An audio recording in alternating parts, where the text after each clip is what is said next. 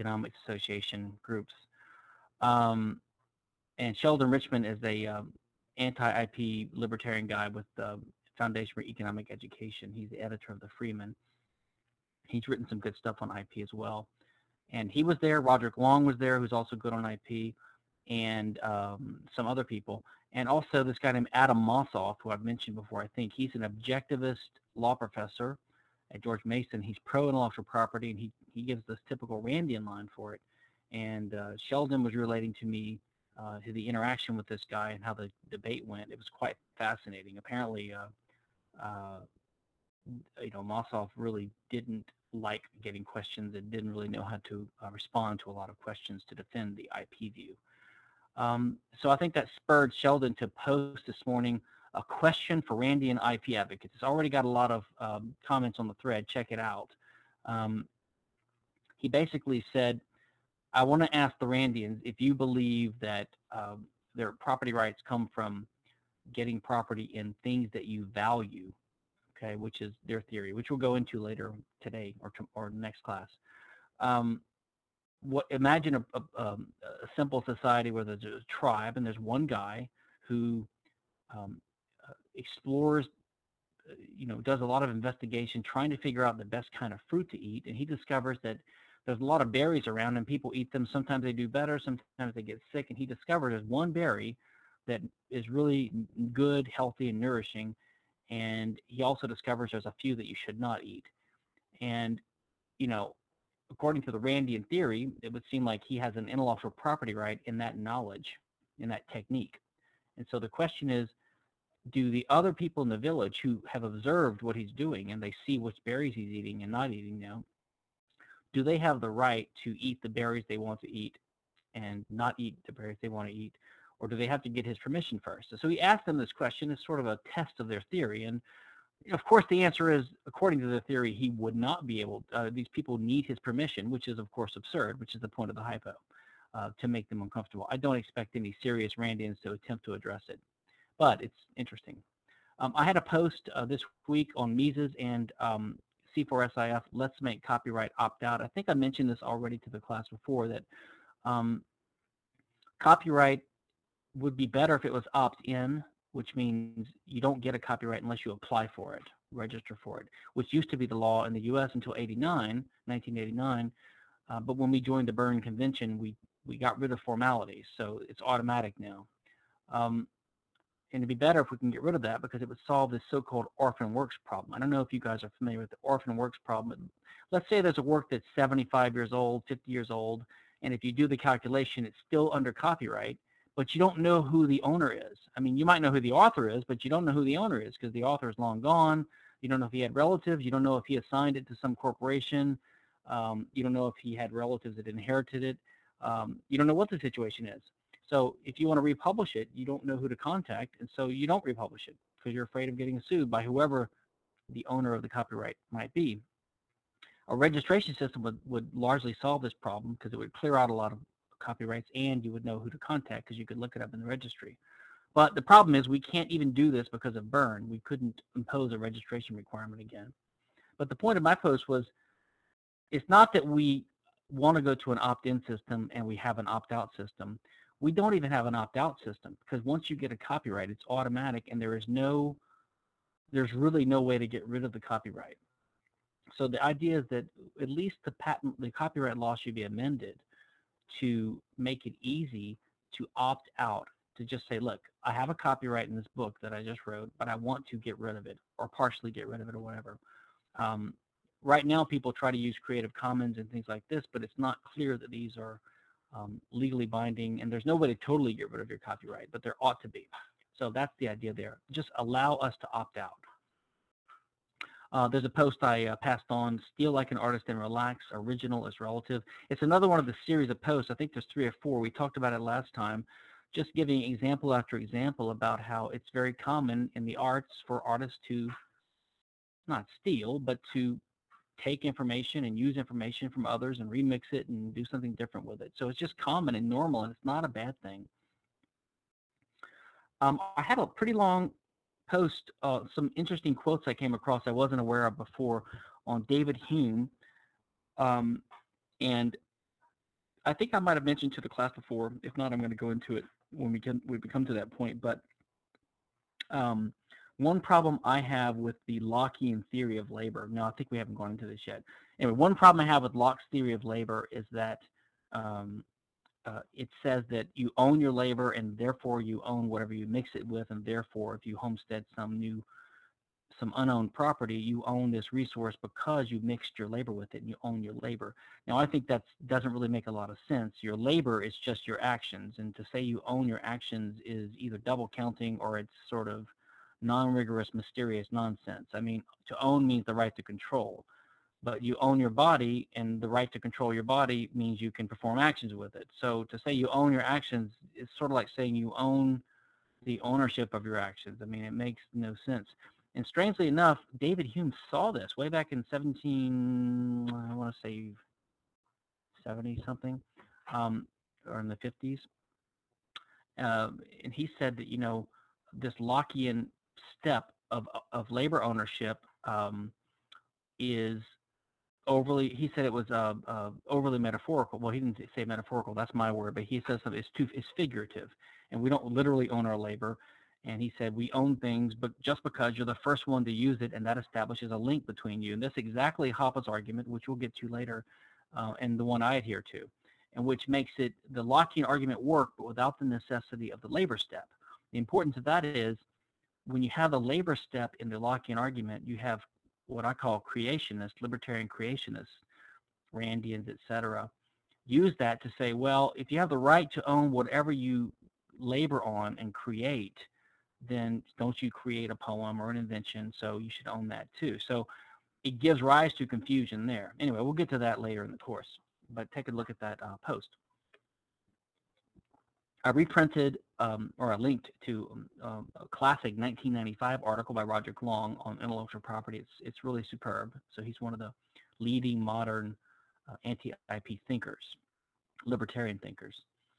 Um, I also reprinted a few passages from Hayek showing that way back in the, I want to say, well, this was from, the, the quote I posted was from his um, um, Fatal Conceit, which I think was in the late 80s, but he had these ideas earlier on. But even Hayek saw, he was not real explicit about it, but if you read between the lines, you can see that he was extremely skeptical of the coherence of the entire, or the necessity of the idea of patent and copyright.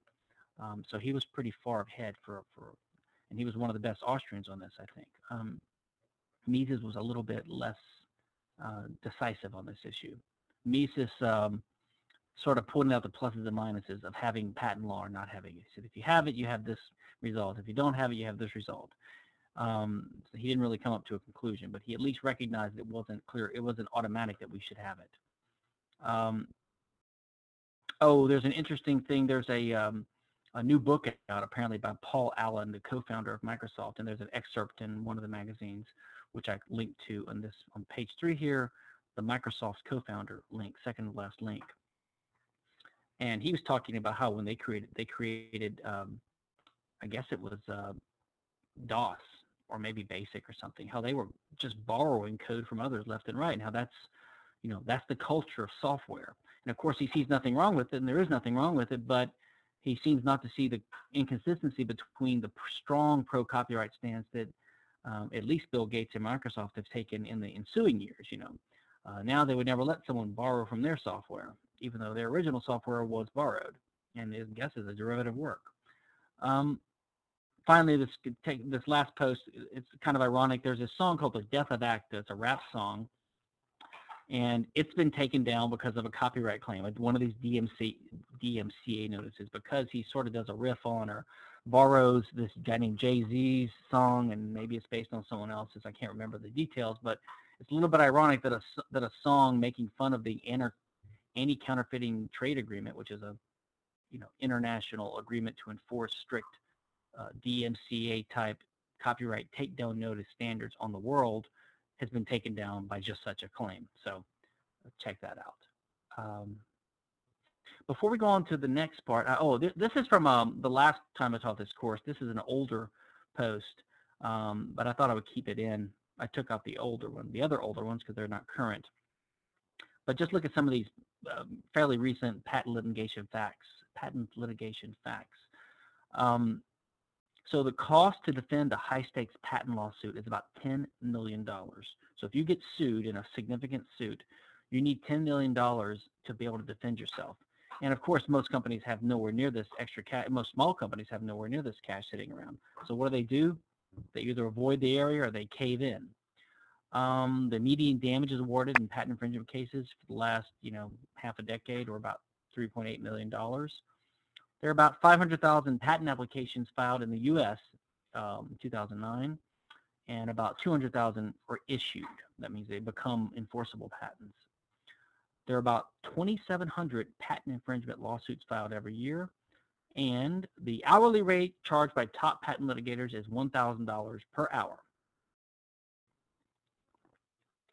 Now, of these patent cases, about 100 go to trial every year, and about 57% are won by the by the patent holder. And another fun fact is it takes about uh, roughly three years to get a patent. So the day you file it to the day it issues is about three years, which is why I keep saying the patent term is about 17 years. Remember, patent term is 20 years from the date of filing, but it doesn't start until it issues. So if you file it on day one, you take three years to prosecute it and it issues, then you have 17 years left of patent term. By the way, uh, we won't cover this later, so let me just mention this too. The way the patent system works is when the patent issues, um, three and a half years after the date it issues, you have to pay your first maintenance fee, uh, which I think is around maybe three, four hundred dollars for uh, for a small for a small entity. That's anyone smaller than 500 people, maybe twice that much for a larger entity. But it's you know four, five, six hundred dollars. Three and a half years after that, and if you don't pay this, your patent expires. Three and a half years later, you have to pay the next one, which is maybe I don't remember, maybe three times as much. It's like it rises exponentially. And then three and a half years later, you have to pay another maintenance fee, and then you're talking it's in the two, three, two or three, four thousand dollar level. I mean, it goes up exponentially each time. That's sort of to weed out these patents that are not being used. So, you know, I actually think that's a not terrible feature of the patent system. I wish there was something like that for copyright, which is why a, a registration system would be so useful for copyright to weed out all these copyright claims like used to be the case before 89. Oh, and before we go on, I just I didn't actually blog about this. I didn't have time to, but I just got this from a from a blog post on someone else's site. Um, there's a recent dispute. Uh, it's called "Did Texas Pizza Joint rip off a Brooklyn Brewery logo?" Now, if you look at these logos, I mean, I looked at them today. I suspect that this company in Texas named Eno's Tavern, they probably hired some guy to do it, and he had somehow seen the Brooklyn Brewery logo because it does look like he borrowed some aspects of it. But they're not, I don't think they're confusingly similar, and they're in different states. You know, one's a pizza joint and one's a, a brewery, so they have nothing to do with each other. Um, but the point of this is just to show that the instant reaction of the owners is to be angry. So the founder of the brewery said, you would think they would understand you just can't take someone's logo. Well, they didn't take it, actually. I mean, the Brooklyn Brewery still has their logo. So they didn't actually take it. So you notice they use the language of stealing. When you take something, you take it from the person and they're, they don't have it anymore. That's why they usually object. In this case, the guy just doesn't like the fact that there's Eno's Tavern that has a somewhat similar logo. He just doesn't like it. And this other guy comments, calls it ripping, and they're ripping them off. It's like, well, what's, you know, what's ripping them off about it? I mean, there's a different color scheme. One's an E, one's a B. So they have the same font. So what? They're both concentric circles. So what? You know, one's black and white, or and one's or monochrome, one's color. Anyway, uh, this is just an example.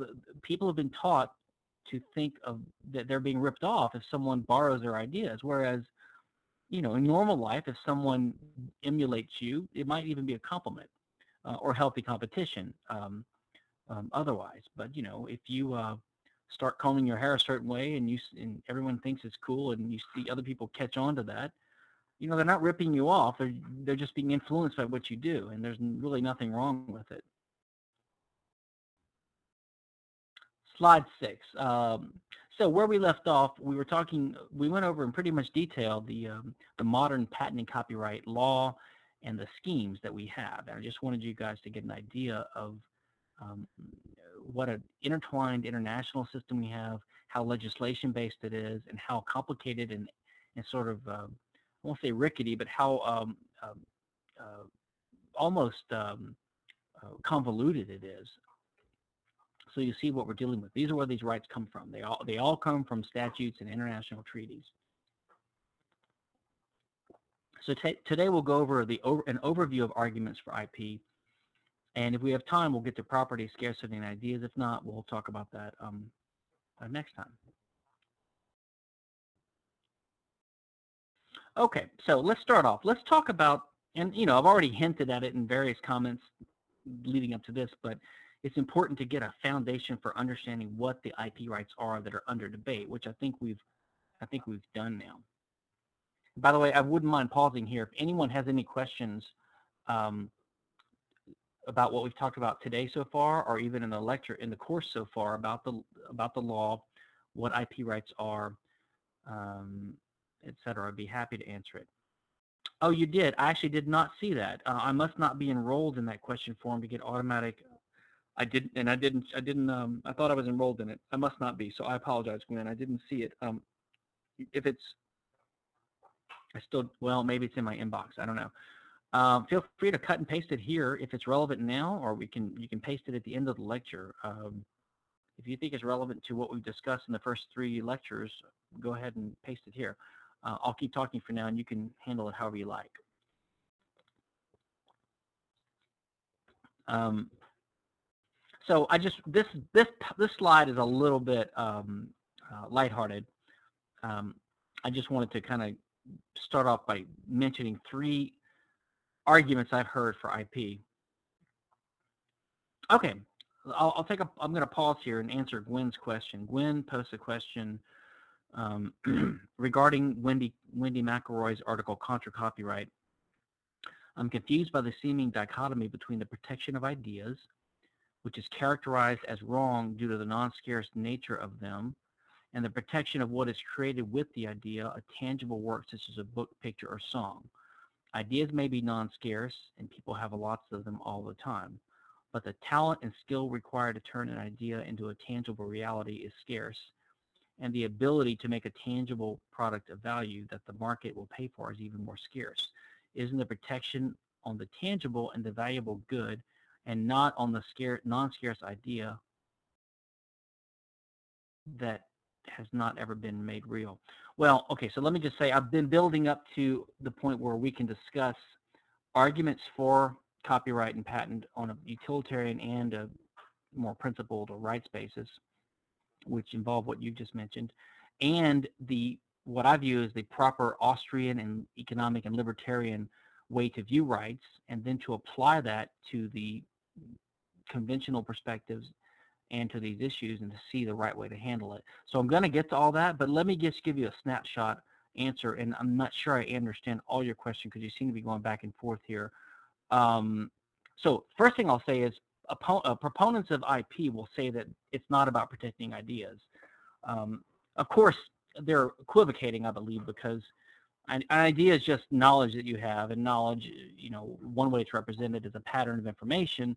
So these things are all similar. It's just it's knowledge that you have or information that once you have it, you can use it to guide your actions. And again, I'll talk about this later. So knowledge, the role of knowledge is to guide your actions but your actions use scarce means to achieve certain ends. Okay, so the idea is that um, in order to create something, you have to transform um, an existing scarce resource. So let's say you take a, um, let's say you own a canvas. You say you're a creator. Let's say you own a canvas and you own paint. So you already own these things, and these are scarce resources.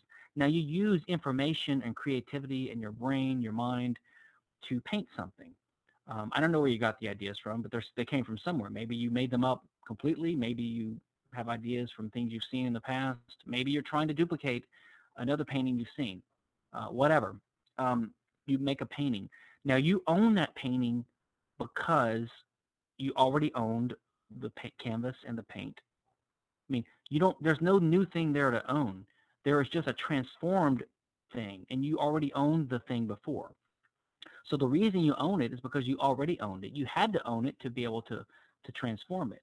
Now, it's wealth. It's created what's called wealth. wealth just means you value it more. It's more valuable to you. But you, you already own the thing that's more valuable, so you're already protected in owning it. Um, now the problem is if you want to, you know, go out in public and reveal this information to other people, then you can't expect them not to use it. You know, if you have a secret like, um, you know, that you have, uh, uh, uh, uh I don't know, some some bizarre, you know, let's say you have a, uh, you're missing a toe or something, and, and, no one knows it, and if you tell if you tell someone I, I'm missing a toe, well, you know, they can tell other people now, and that fact can get out there, and then people might learn that, and then they can act on that knowledge if it's somehow relevant. So if you don't want people to know what you know, you know, don't tell them. But this is what, as a creator, you want to sell your painting or you want to show people. So, you know, that's that's your choice. You the price you pay for revealing it to people is that you reveal it, and then you gain whatever else you want to gain by doing that. So now you say you're feeling conflicted because as a creator and you like that someone isn't supposed to just appropriate your work and put their name on it. Well, um, it's a bit of a digression, but it's it's okay at this point. Um, uh, what you're talking about is plagiarism, right? Plagiarism is not the same thing as IP infringement. IP infringement means when you duplicate or copy or use someone's idea without their permission. Uh, it doesn't mean that you, you know, like if I copy a um, um, um a, a, movie, like the latest uh, Brad Pitt movie, and I and I want to give it to a friend or resell it, I don't put my name on it. I don't pretend like I did it, right? I, I'm, you know, I'm not denying the fact that it's the latest Brad Pitt movie. I mean, that's why people want to get it from me. So there's no plagiarism at all in most cases of IP infringement. So uh, rules that stop IP have nothing to do with plagiarism. And I think plagiarism is not a big problem. I mean, no one's going to, uh, no one but marginal people are going to do that. I mean, do you really hear people publishing um, books of photographs taken by other people and pretending like they're the photographer? I mean, no, because they would have a, they'd be laughed out of town. They would look like jerks, and no one would buy the book, and they would they would just be seen as as um, as, as fools. I mean, you could publish tomorrow any book that's in the public domain with your name on it. You could take um, um, uh, you know, all these books that Mises Institute is publishing that are that are public domain. You could take one and copy it and put your name on it. I mean, why don't people do that? Because it's ridiculous. Anyway, I don't know if that's answered all your questions.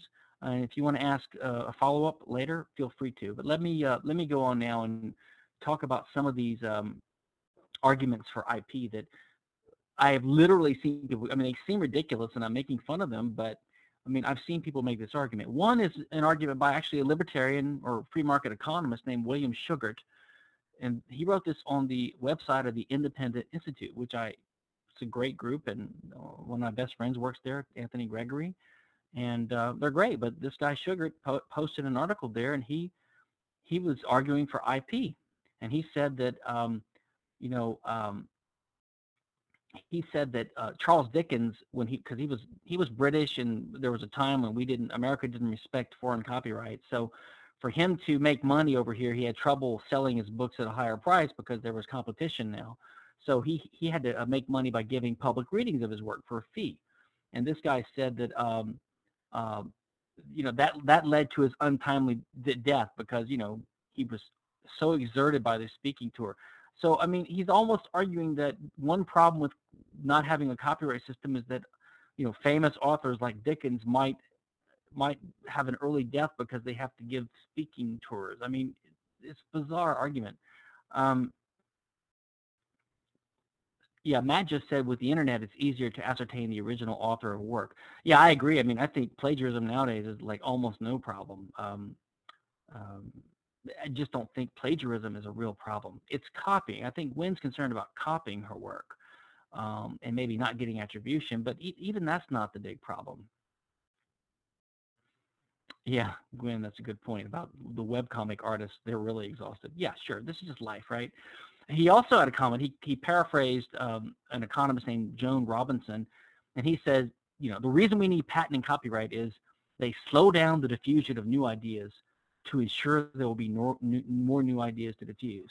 Now, we can disagree or agree on whether or not slowing down the diffusion of ideas actually helps to increase the total amount of ideas that we have.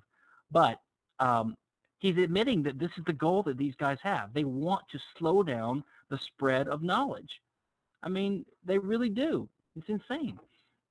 Um, oh, there was a there was an argument by this patent attorney named Gene Quinn, who I've tangled with before.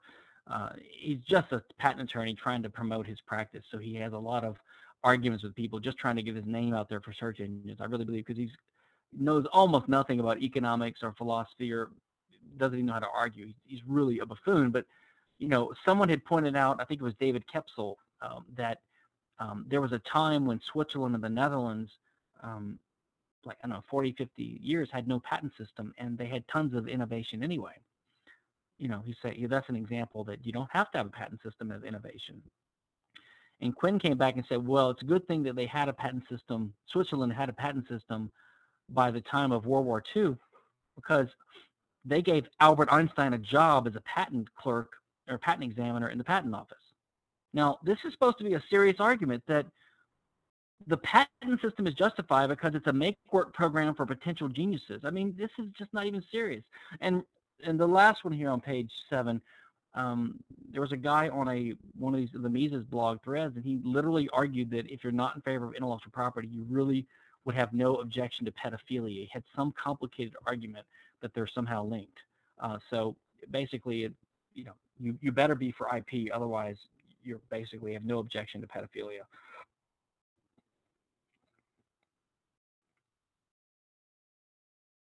Gwen says he got that idea from Frank Herbert, the Bureau of Sabotage.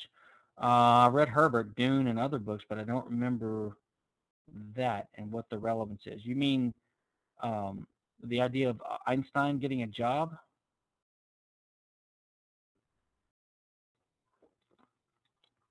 anyway, I'll wait for your answer. Now let's let's go to some more the more conventional or serious arguments um, uh, for IP.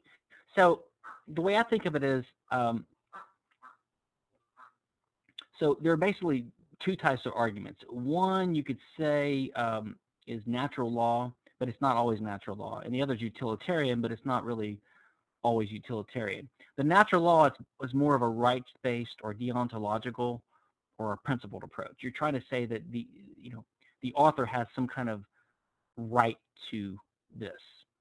Um, the utilitarian approach is more saying that we should tweak we should tweak policy to maximize some goal, typically wealth, overall societal wealth, and and in particular the wealth caused by innovation, um, or with innovation as a proxy for wealth.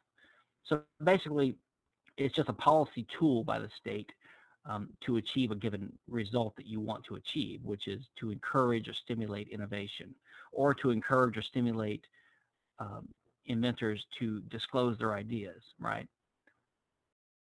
So let's talk about the utilitarian approach, um, uh, which again, that's just a kind of overall label. You could call it consequentialist, you could call it um, law and economics, you could call it wealth maximizationist But the basic idea that you'll hear from most people is they'll say um, the purpose of these laws is to maximize the incentives uh, to innovate and produce useful ideas and, and, creation, creative and artistic ideas, and also to disclose ideas. Now, why do I say that? If you look at the patent um, uh, clause in the Constitution, it says um,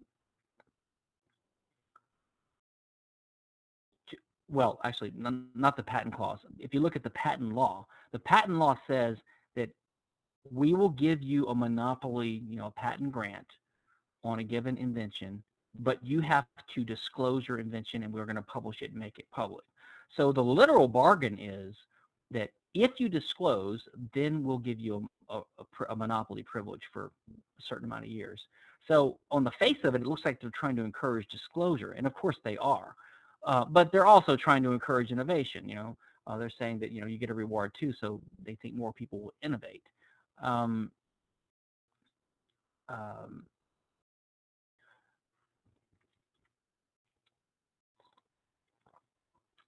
everyone follow that so far? so the idea of the, the, the sort of utilitarian idea is we need to give people an incentive to uh, to create. Um, now, one problem with this, by the way, is that I think I might have mentioned this already. If, um, if I did, you can stop me. But um, one problem with this is that it, it, it seems like most disclosures that we get from the patent system are not necessary, or we would have gotten anyway, right? Let's say you come up with a new mousetrap and you want to sell this mousetrap. Well, you're going to have to reveal the way it's made to people if you want to sell it. And so they're going to learn how it's made. You're probably going to promote those features on the advertising. So people are going to learn about it anyway. Um, there's a few types of inventions you could keep secret, but not all of them. So, um, so basically, these people are getting a reward for revealing something they would have revealed anyway. So it's like a waste. Uh, and on the other hand, there is a class of people who don't have enough resources or interest in uh, filing for patents, but th that they have innovation and products, and they're afraid of getting shut down by a patentee later who might independently, even later, invent the same thing. So they engage in what's called defensive patent publishing. So they will go ahead and publish their otherwise trade secret information that they would otherwise keep secret and give it to the world just to, to um, um, provide what's called a statutory bar, that is a defense against someone else getting a patent on it. So what the patent system does encourage is a disclosure that would have been made already by patentees that's giving a patent to in exchange for the disclosure they would have made anyway. And it's, it's encouraging innocent companies who might be victims of the patent system to reveal their secret information just out of fear of being sued. And that's actually not fair because they're not getting a monopoly for that. They're just getting a possible defense against the monopoly being asserted against them. Anyway, now, a lot of the more you know, knee-jerk or extreme or unnuanced advocates of IP will say, well, you, you have to have patents um, and copyright um, to stimulate invention and innovation and creation.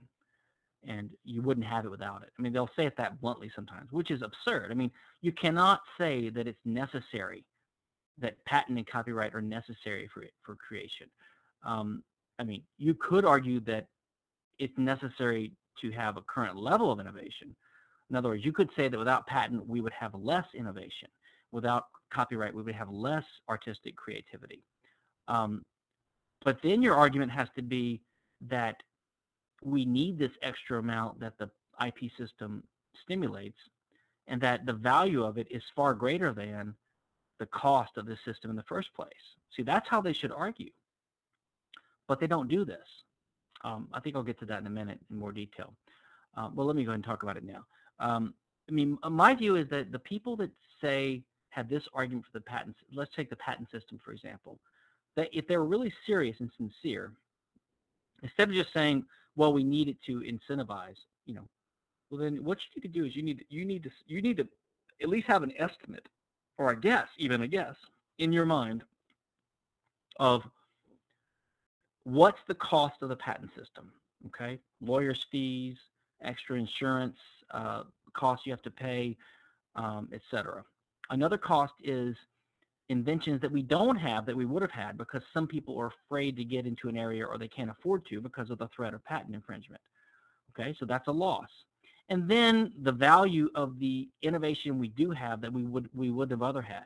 But then you've got to discount that by time because most of those probably would have invented anyway. So let's say that we have a new innovation tomorrow that someone invented just so they could get a patent on it, but it would have been, invented in five years anyway. So, you know, you have to calculate the value of that, the present value of that five early, having this innovation five years early.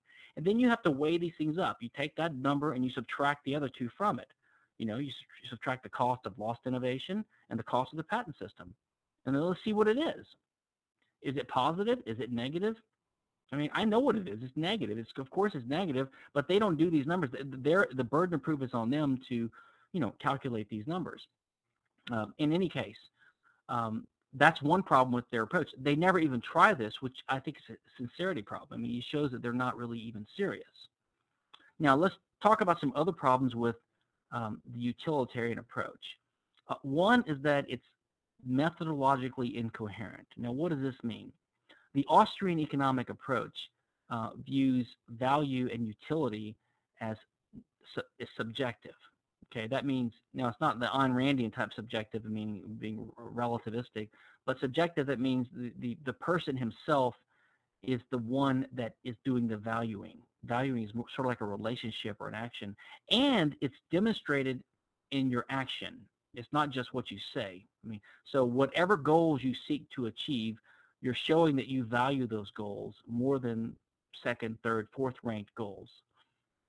Further, value value in, in Austrian terms um, or utility is um, is not measurable in a numerical sense. It's not cardinal. It's ordinal. Ordinal meaning having order or ranking. So, you know, if I choose a hamburger over a pizza, I'm showing that I value at that point in time the hamburger more than the pizza, but I can't say I value it 2.3 times more.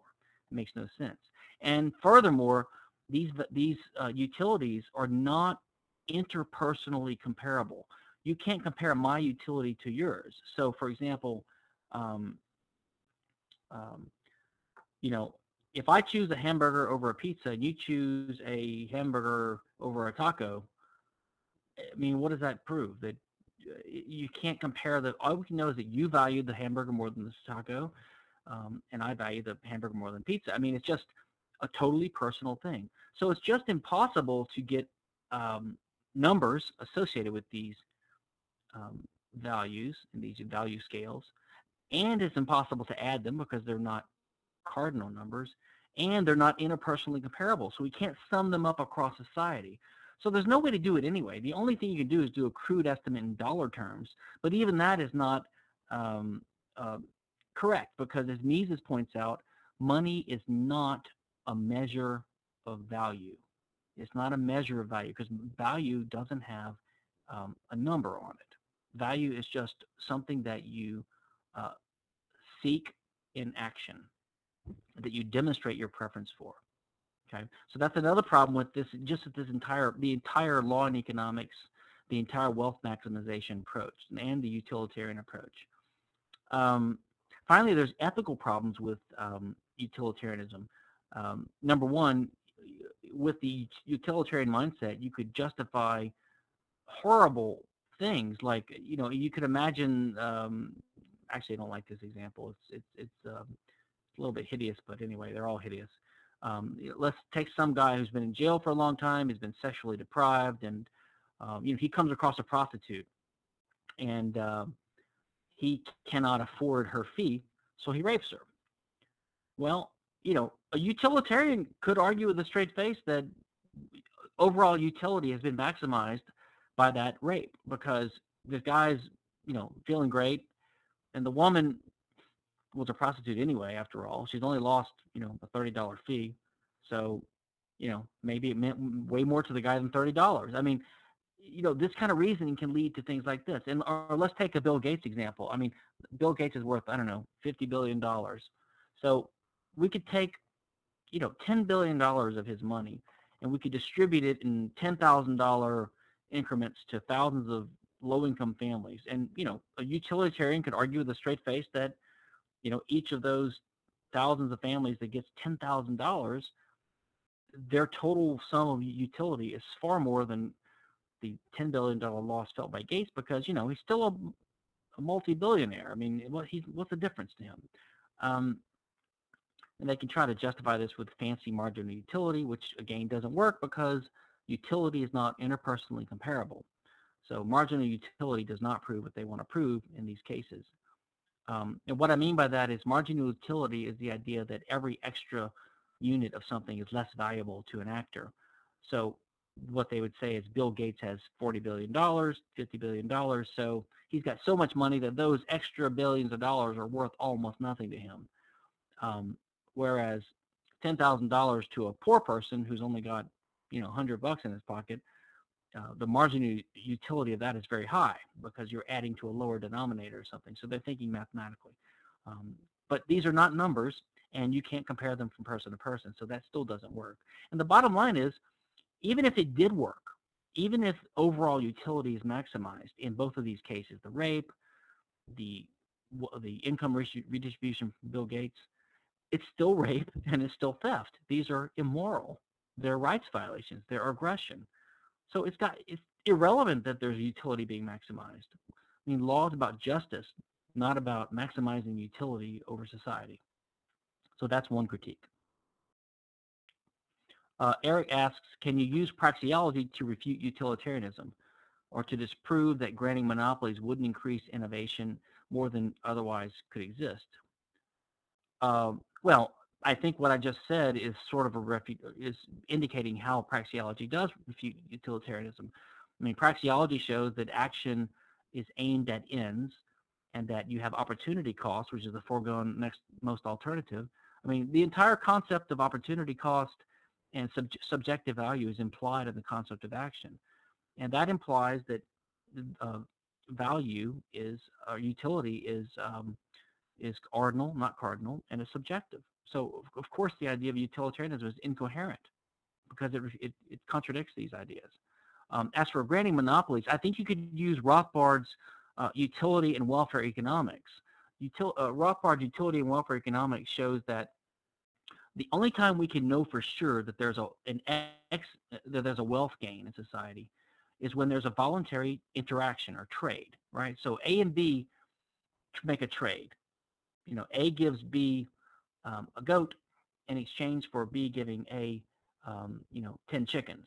Now, the thing that's magical about this is if it's voluntary, we know that both parties are better off after the trade from their what we call ex ante point of view. That is, they both expected ahead of time to be better off after the trade.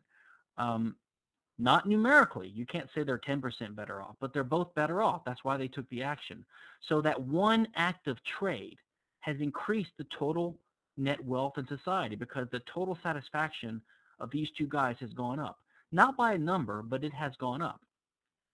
And even in sort of real terms, um, you know, presumably these guys want these things because they satisfy real uh, desires more, consumption desires more, or they're um, they have a better idea how to use them. That's why they can bid more for them. So there will be more economic actual productivity and efficiency and prosperity by allowing this to happen. So that's Rothbard's point in his utility and welfare economics article. It's a classic article. But he says if there's coercion or uh, aggression in the transaction, one of the parties is compelled, like A robs B. Well, we can assume A is better off if you forget the ethics of it, because A got what he wanted.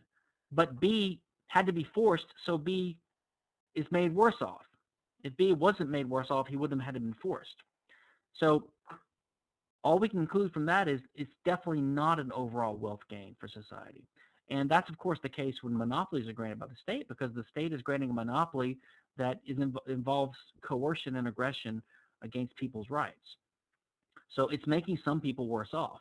The victims of these patent suits are made worse off. Yeah, the recipients of the patents may be better off. Some may be better off. But so what? I mean, that, that doesn't prove any kind of net gain. In fact, you cannot prove a net gain because some people are made worse off.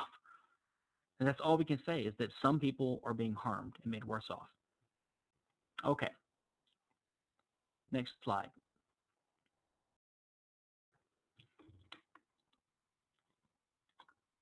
Well, if you haven't read this article, take a look at the article. It's Rothbard's Utility and Welfare Economics. It's, it's online at Mises.org, and it's just great. Okay. Uh, I've already gone through some of these other problems, the evidence problems, like um, uh, they don't have sincerity, okay, um, because they don't try to pro pro provide evidence. And not only that, if you look at the evidence, I mean, all the studies, excuse me a second. Hey, let me, uh, okay, no, let's stay. My, my, my son coming home. So anyway, um, all of the all the studies are either inconclusive, like they say, well, we can't prove that patents or, or, or copyrights are worth it, or they say that um, uh, they say that it actually decreases overall innovation. It's, it's not worth it. So all the empirical evidence is against them. If you're a pure empiricist, you would want to conclude that we shouldn't have patent and copyright, but they but they don't. They know they stick with their they stick with their original idea even when the evidence goes against them. So it's a sincerity problem and it's an evidence problem. Um, and also, you know, just this entire mentality that we need to uh, have these laws in place that in, increase overall innovation. Well, first of all, there's no stopping point. I mean, why have a 20-year term? Why not a 30-year term? Why not a 50-year term for patents? Why not impose the death penalty? Make the, you know, uh, there's no stopping point. Um, uh, and in fact, some people have actually proposed that instead of, are we by ourselves? Okay. Instead of, or in addition to, um, I'll take a break in a second and get you some milk. Instead of, or in addition to a patent system, we ought to um, have money taken from the taxpayers, which is given, handed out to innovators at the end of every year by some panel of, you know, distinguished government appointed experts. I mean, one guy proposed um, $80 billion uh, for a medical innovation prize fund. That's just medical innovation. That's not copyrights. That's not the arts. That's not other types of innovation and in, invention. That's 80 billion for that. So what do they want? A trillion total? You know, and if really 80 billion or a trillion or whatever of tax-funded um, uh, innovation awards yields more than you're spending, why not two trillion? Hey, let's give them two and let's get 10 trillion of benefit back. Why not why not 3 trillion and get 15 trillion of benefit back? I mean, there's no end to these insane schemes. Uh, and, and, this has been proposed a lot of times. James Madison proposed this in 1787. This was actually done in Russia in 1834 and in the Soviet Union in 1931. You know, hardly a ringing endorsement for its uh, pro-free market or capitalist uh, credentials. Hey, Jock's here. Um, thanks, Jock. Um, Michael Polanyi, 1944. Uh, and then more recently by Alexander Tabarrok, a libertarian, Bernie Sanders, the socialist um, senator from Vermont, and uh, Joseph Stiglitz, the Nobel Prize winner. Um, so this is what this kind of mentality uh, leads to.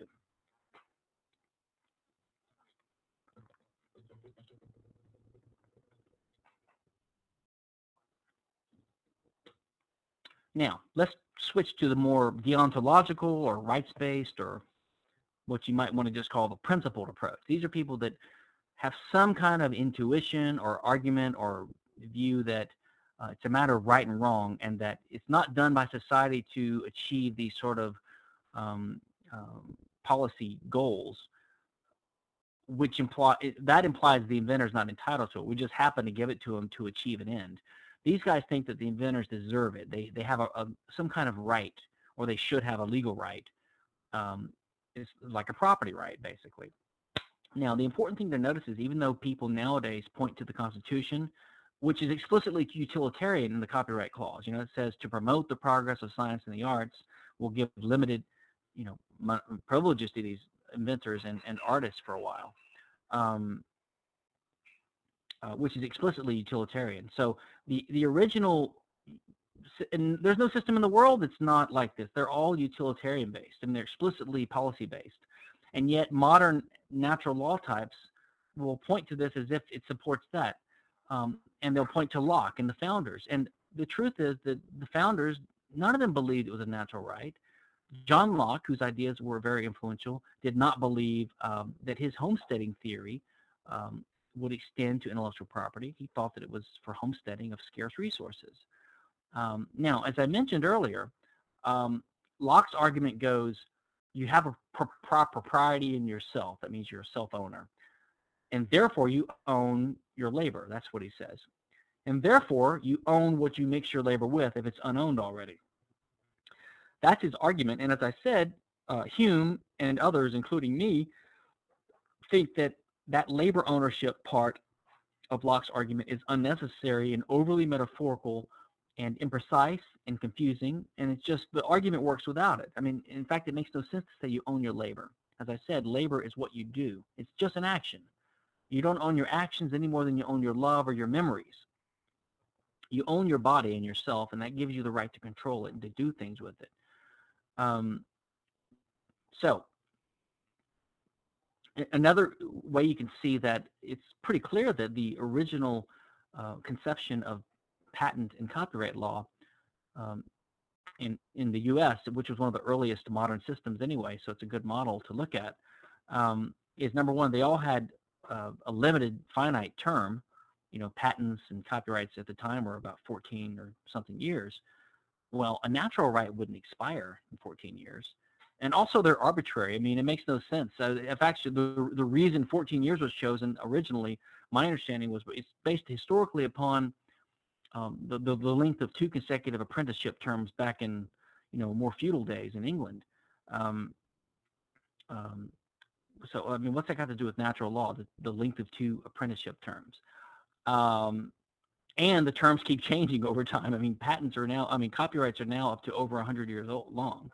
They started at 14, now they're over 100. So, you know. Uh, also, they're only enforced geographically in your country. So if you have a patent um, in the U.S. on a given process, unless you have a patent in China or Russia or you know France, someone making the same thing over there is not infringing your rights, but in the U.S. they are, which makes no sense because, you know, if you own a car, it doesn't matter who hits it or takes it, you know, it doesn't matter what the nationality is or even where it is, it's considered to be your car. So that that's another indication that we're not talking about a natural right.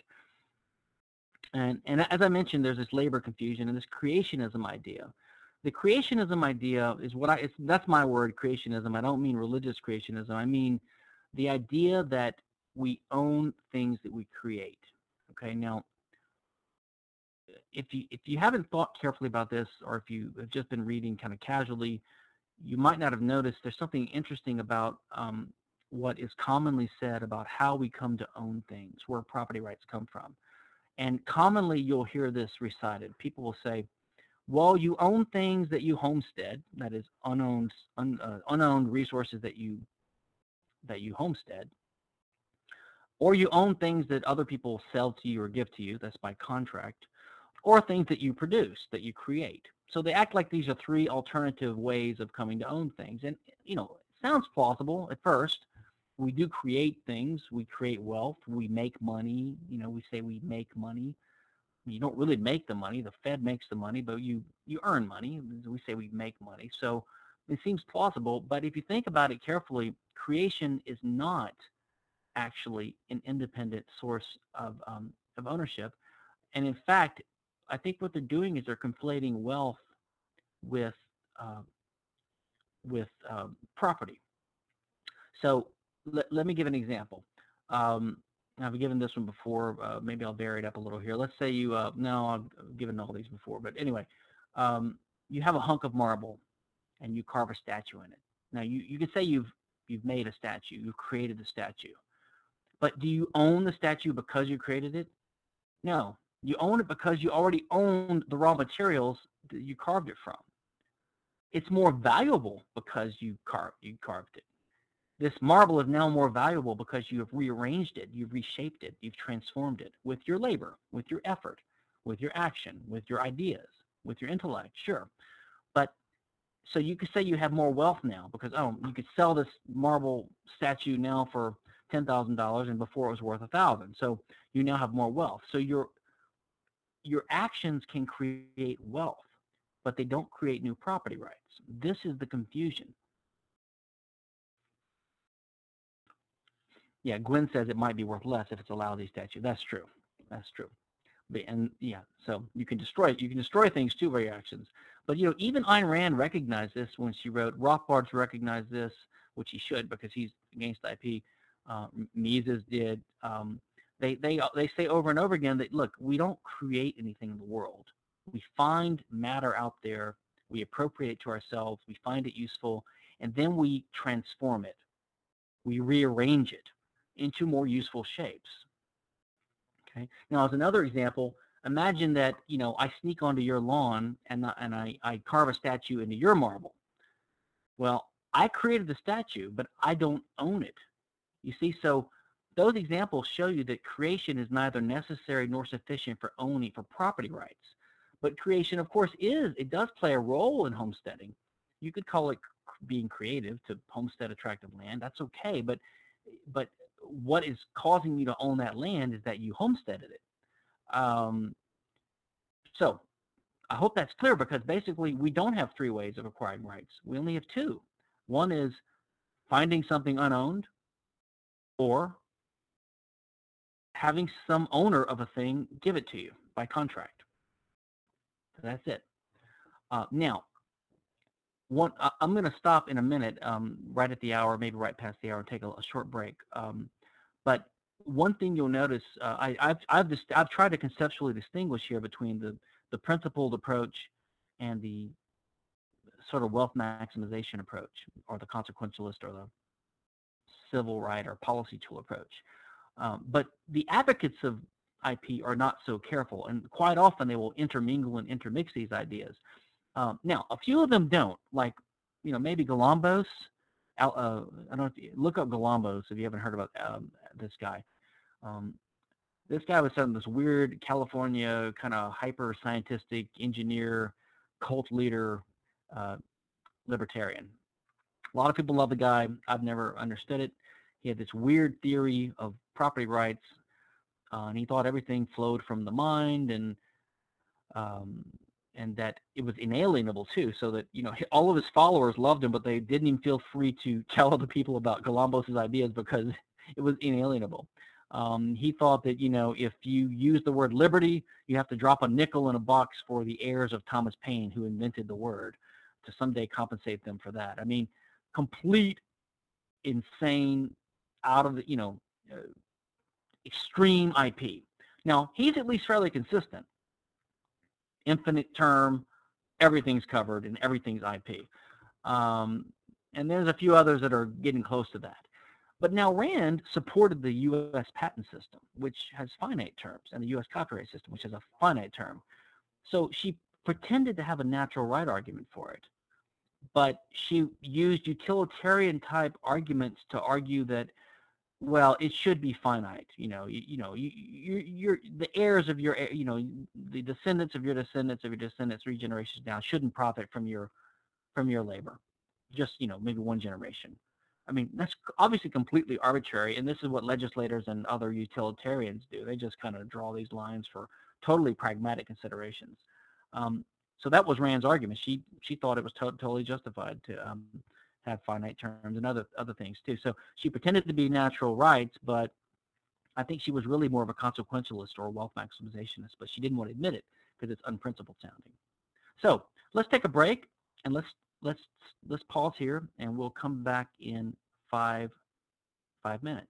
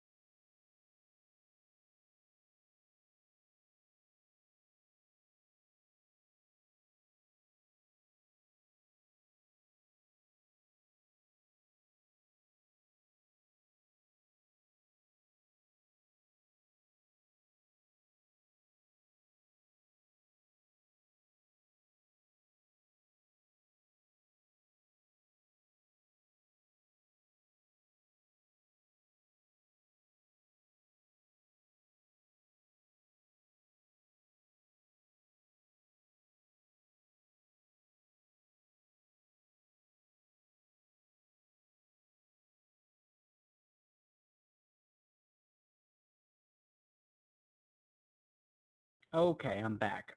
All right, let's see what, what I, let me review the comments here real quick. Uh, good, that was a Rothbard article.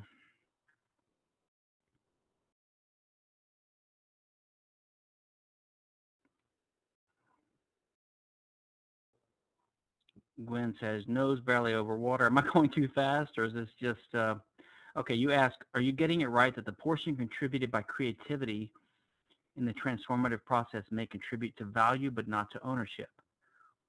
Yeah, yes, that's correct. And that's my view.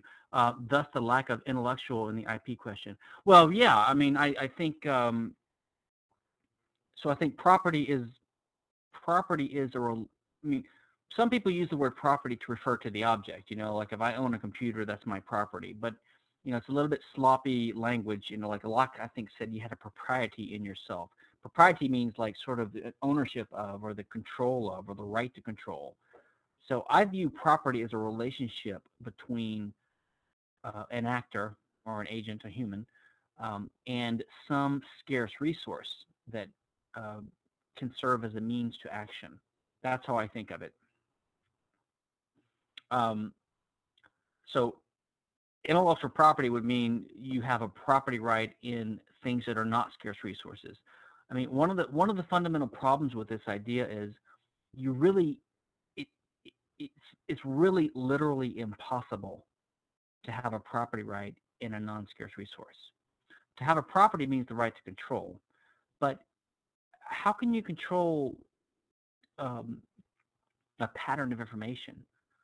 It, it makes no sense. You you literally cannot control it. This is it's not a thing that you can manipulate or touch or or possess even. And you can you know you can have information in your brain, but you cannot own information per se. You cannot own the number two, right? You can't own a binary bit pattern.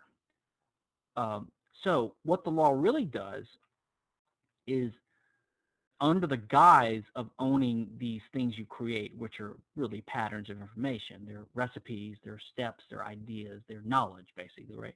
Um, uh, the only way that you can actually translate that into some meaningful law is to really give ownership in other people's scarce resources. So, for example, if if the law says you have a copyright in this in this painting, what that really means is you, as as the holder of that legal right, can go to court and get the court to take money from me if I did something with my property, like if I painted uh, painted a similar picture on my property.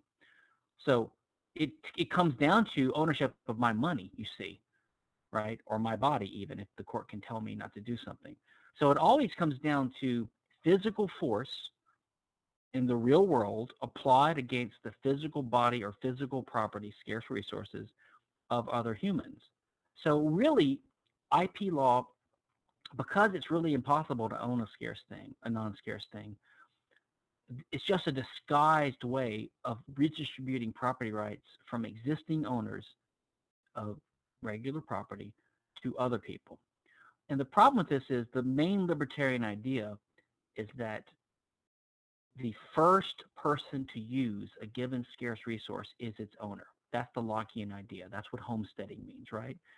And you shouldn't be dispossessed of this unless you give it away voluntarily or you abandon it or you die maybe or you commit a crime or a tort where you owe someone damages. You know, but basically, unless you do something like that, you voluntarily get rid of it or you do something wrong, you have the right to stay in possession of your property. And you have the right to do whatever you want with it, except invade the borders of other people's property. And that's actually not a limitation on your um, property rights. It's a limitation on your action. And it's a limitation on your action because we presume property rights. In other words, I'm not able to take my gun and shoot you with it. That's not a limitation on my property rights in the gun. It's a limitation on what I'm able to do with any means. Someone else's gun, you know, uh, someone else's knife, my fist, because you own your body. So all these so-called limitations on property rights are really just manifestations of other people's property rights. And you cannot, and sometimes these IP um, proponents will say, well, true, the owner of a copyright can tell can can put limits on what you can do with your own property, but all property rights do that. But that's not an argument because you have to you have to explain why it's justified in a given case because you know you could have you could you could say well rape of redheads is legal. And if someone objects and says well that violates their rights and you can say well you know, all property rights violate limit people's what they can do with their own property. In this in this particular case, it's limiting what this what redheaded women can say about their own bodies. In other words, you can't just say the general case is that sometimes there's limits on what you can do with your property, and therefore you can't object any limits, which is what what their argument for IP is. Um, so, so Gwen, the, the, problem is if you try to grant rights in non-scarce things, and then you really end up granting rights in um, other people's physical property. Now, if you don't, then it's not a problem. But then it's nothing but words on paper. I mean, if you couldn't use physical force of the state or the legal system against other people's physical property to enforce your rights, then your copyright, for example, then it wouldn't mean anything. And that, that ought to say something about the reality of these things. I mean, if these things really existed, if this kind of weird realm of intellectual creations really existed in some meaningful sense, why couldn't you just enforce those rights in that realm? You know, so I took your painting, you take my painting, you know, something like that, which is it's fine, but that's it wouldn't allow what we have now in IP law.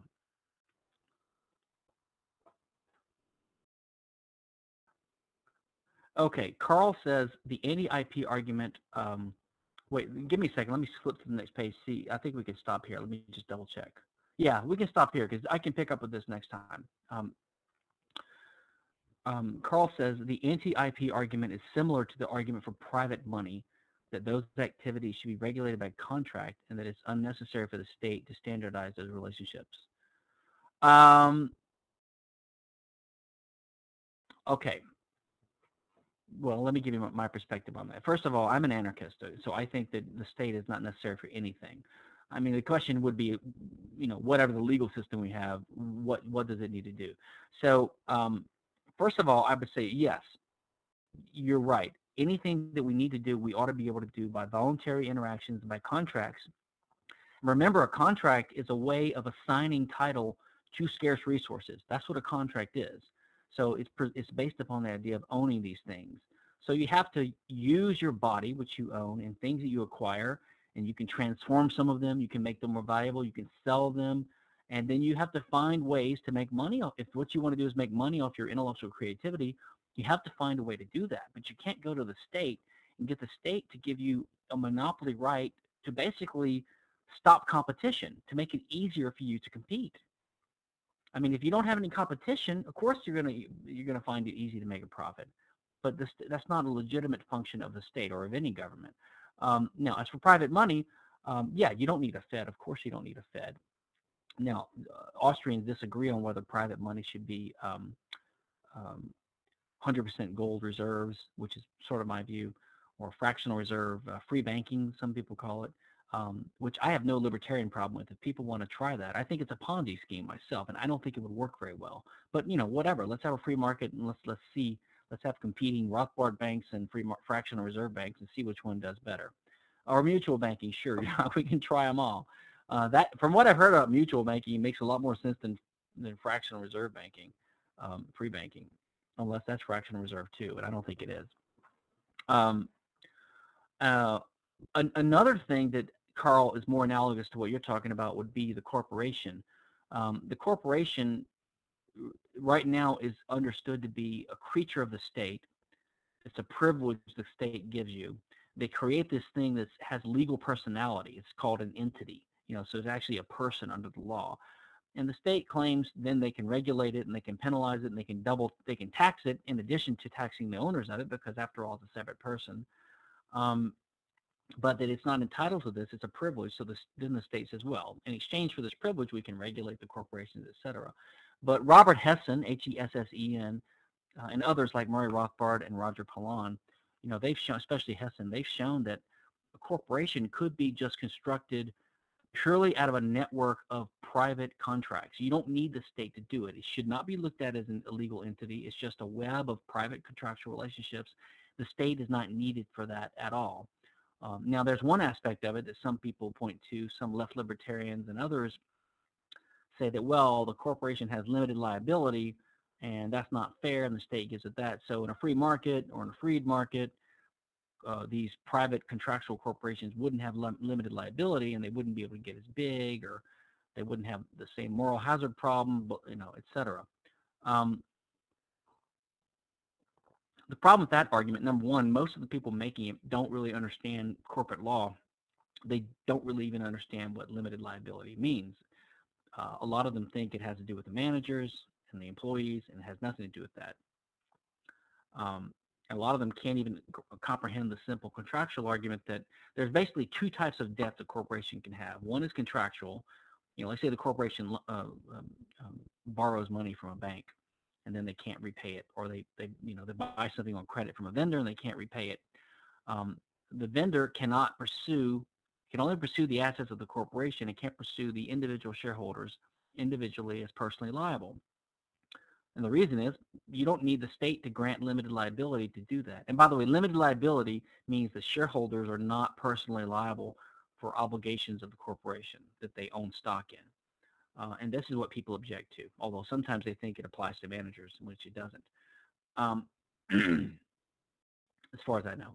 Um, so, um, so the contractual part of limited liability could be done easily by contract. You know, you just say, look, when you do a deal with us, you know you can only pursue these assets. So that, that's not a problem, although some opponents of it have a problem even with that. The only difficult part is tort law. So let's imagine um, let's imagine Gwen owns stock in, in FedEx. FedEx has a truck.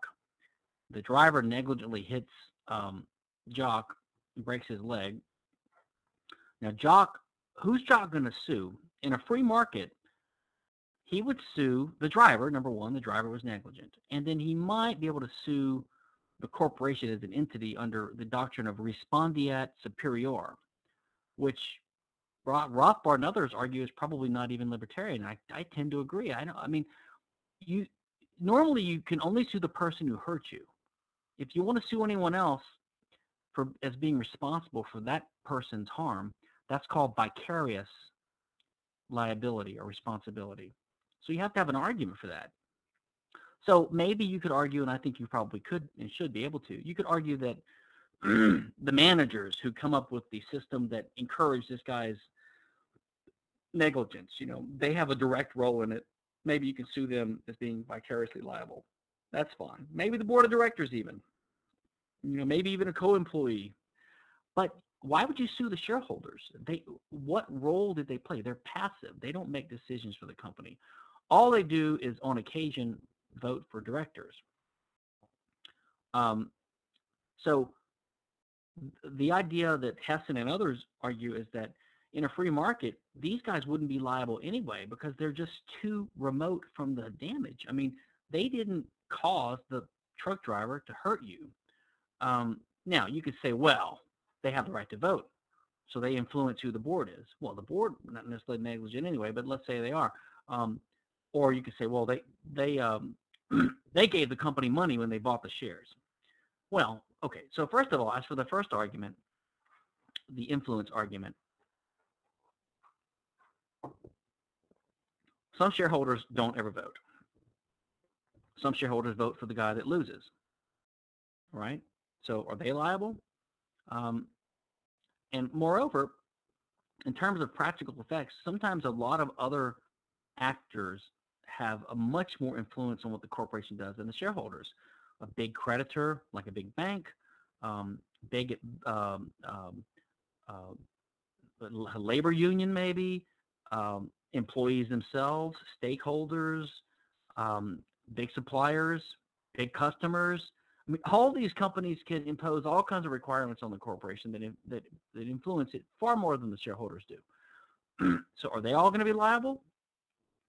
Um, now, as for the fact that the shareholder gave money to the company, and so then they're like, uh, I guess they're aiding and abetting a crime is the idea. Well, first of all, not all shareholders gave money to the company because many shareholders bought their shares from the previous shareholder. So they only gave money to a shareholder. They never gave money to the company. Second of all, lots of people give money to a company.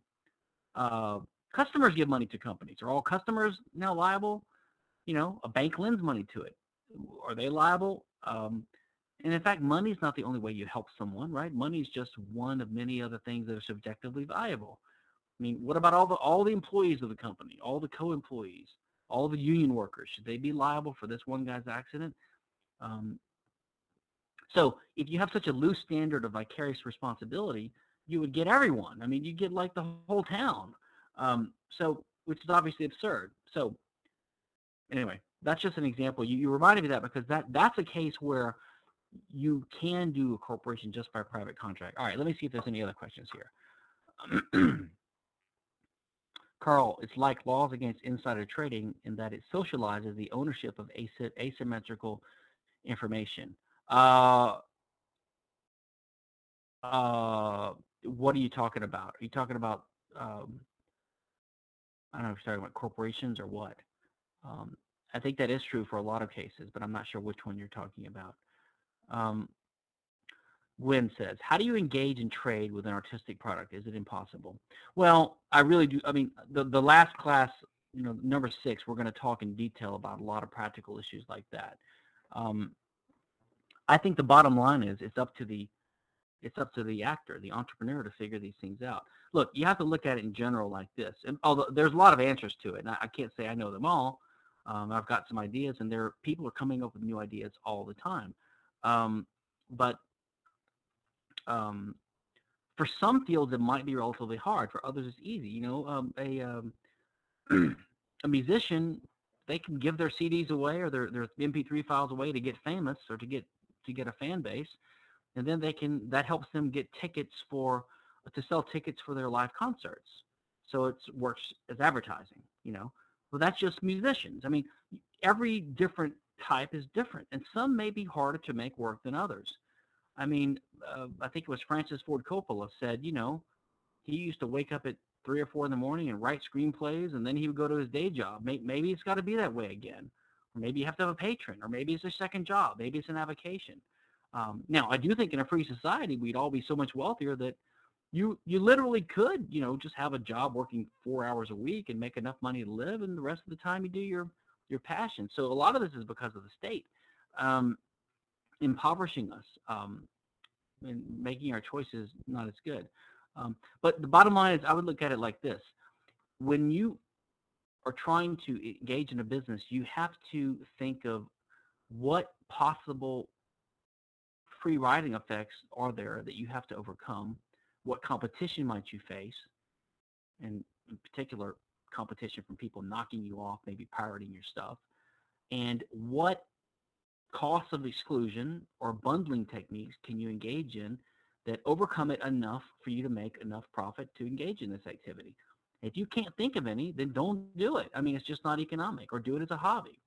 Um, now, I think there are ways you can do it in almost every field I've thought of so far. It's just not as easy without the state helping you along and stopping competition. But we need to save some of this for lecture uh, six because we're almost out of time. Um,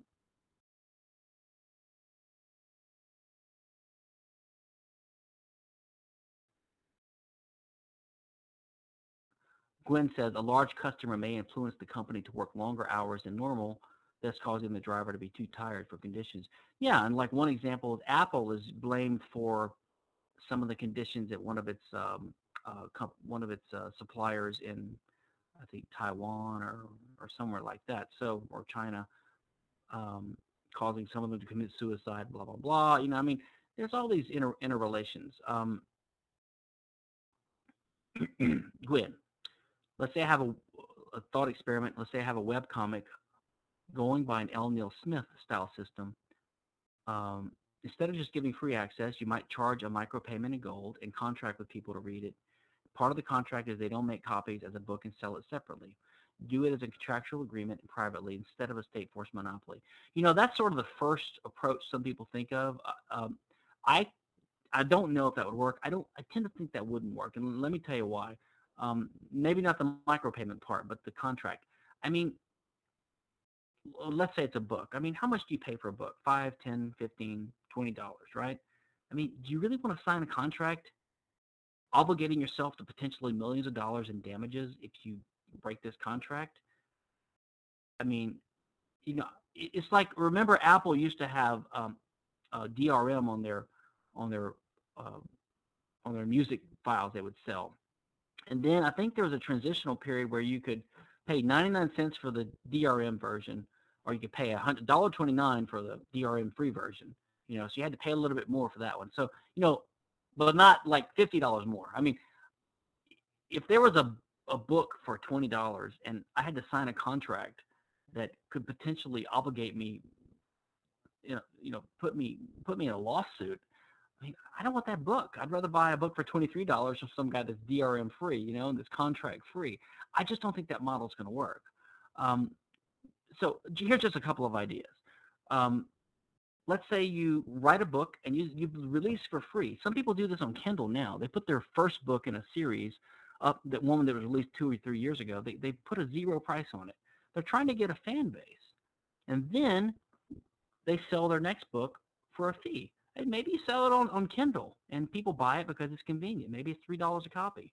Maybe the publishing industry dies and it's just direct to, to market, so you have no middleman. So $3 is a good fee. You get probably two two thirds of that um, instead of which is two dollars, which is all you get from a book anyway that sells for twenty dollars from a publisher. So people are selling their second books on now. Someone can go pirate it from Pirate Bay, but you know if it's three dollars on Kindle, they might do that because it's more convenient, right? Or another idea is you um, um, uh, you, you build up a fan base by getting your name out there, and then you tell your fans, I've got a third book in the works. As soon as they get a hundred thousand people contractually commit or pledge on their honor to commit to, to, to give me $10 a copy, as soon as I get to that number, I'll release it. And then you do that. I mean, that's another idea. And people are going to have all kinds of ideas. Another idea I've had, and I don't know how how well it would work, but let's imagine you write a series of novels and someone wants to make a movie out of it. Well, they actually don't need your permission under our system. They can just do it. But they might want your permission. Well, number one, they might want to hire you as a consultant um, to help make the movie better. Number two, they might want your official endorsement because there's going to be other competitors. So there might be three, three, three producers making um, a movie version of your book, right? And if this guy can say this one is approved by the author and consulted on the movie, I mean, who are your fans? Which movie are your fans going to see? They're to they're to tend to want to see the movie that you endorsed, um, partly for loyalty and partly because they're to trust it more. So maybe that movie makes, you know, $5 million more profit. Well, they can give you a million of that as a fee. I mean, they're, they're to win. So these are just some ideas. So you can see that there's ways to enhance your reputation, to build up fans, to leverage these ideas. This is what the entrepreneur's got to do. Um, Matt, the author endorsed idea is sort of building upon this idea that Nina Paley came up with and Karl Fogel. If you go to um, um, uh, questioncopyright.org. It's called the creator endorsed mark. Okay, and that doesn't require IP to enforce. It only requires a version of trademark which is, I think, libertarian compatible. Basically, um, you know, the competitor movie, if they want to put a fake, um, you know, Gwen Patton endorsed movie, well, they're actually committing fraud on their customers. Forget about trademark. They're just committing fraud. So um, you know, if someone buys a ticket and they see it, and then you know, Gwen goes on TV and says, "I didn't endorse that movie," then uh, they're gonna, you know, they're gonna get um, sued, or or at least their reputation is gonna be hurt, and everyone's gonna regard them as a two-bit movie company, and course their movies aren't gonna be as good as the legitimate movie houses. I mean, and not only that, the, the, the big movie houses you might go see movies in, they're going to screen these guys for legitimacy. Just like when you go down to the to the Kroger drug, uh, you know, the Kroger, um, you know, they're not going to buy knockoff Crest toothpaste from some Russian guy on the street. I mean, because if they do, they're going to hurt their reputation. So there's all these certification and qualification things that happen in the market, uh, and they're going to happen naturally and automatically. Um, that's just one idea. Matt says instead of a single patron, you could have a large number of patrons that contribute a small amount, and they could be mentioned by name when the work has been completed. Well, that's sort of my idea about get get pledges pledges to buy the book from let's say 100,000 people or 10,000 or whatever, um, uh, 5,000, and then you say, well, I've made my nut back, and then the rest will be gravy, lagniappe, as we say in Louisiana, right? Um, actually, if you look at the last um,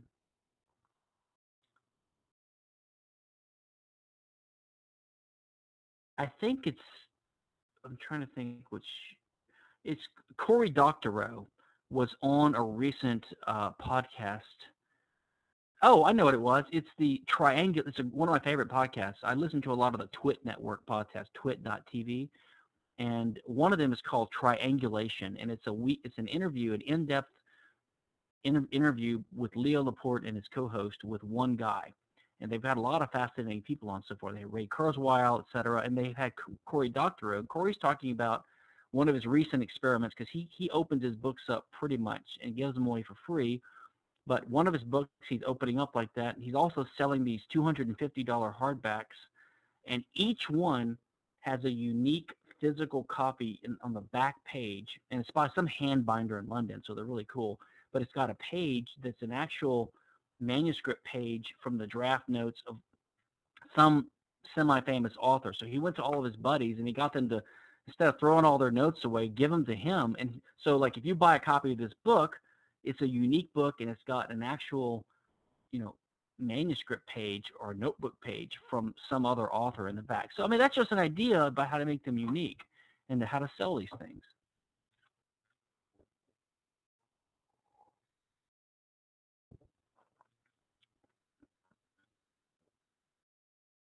Oh, oh yeah, I see what you got. You you guys are mentioning Kickstarter now. Yeah, I do remember. In fact, I mentioned Kickstarter. Um, I have a post. It's again, well, we're almost out of time now, but let, let me find this post really quickly. Um, well, just do this. Search for innovations that thrive, and then Kinsella. You should be able to find that. Um, and I think I mentioned Kickstarter and several other ideas that are like that. I mean, collecting things like that. Um, yeah, and Gwen's mentioning that she was involved in the Neil Gaiman, the price thing with the Kickstarter project. I haven't looked into exactly how they work, but I think these ideas are great. And of course, they're going to emerge more and more because the world we're approaching is like an IP-free world or like a copyright-free world anyway, um, with the ubiquity of torrenting and pirating and encryption. I mean, you know, it's a reality. These movie companies, these novelists, they know that their stuff's going to be knocked off, so they're they're trying to make money from the legitimate customers, knowing that there's some piracy going on, um, and trying to get the attention and compete with others. So th- the same techniques would just be multiplied, I think, and expanded and exacerbated.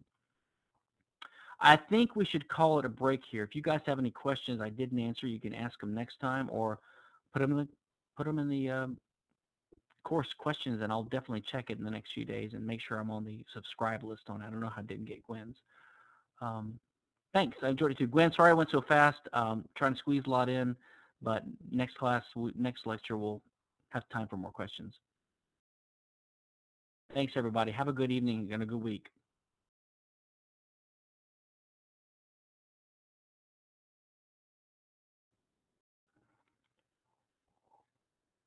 Thank you, Donald. Night, Jock. Sleep tight.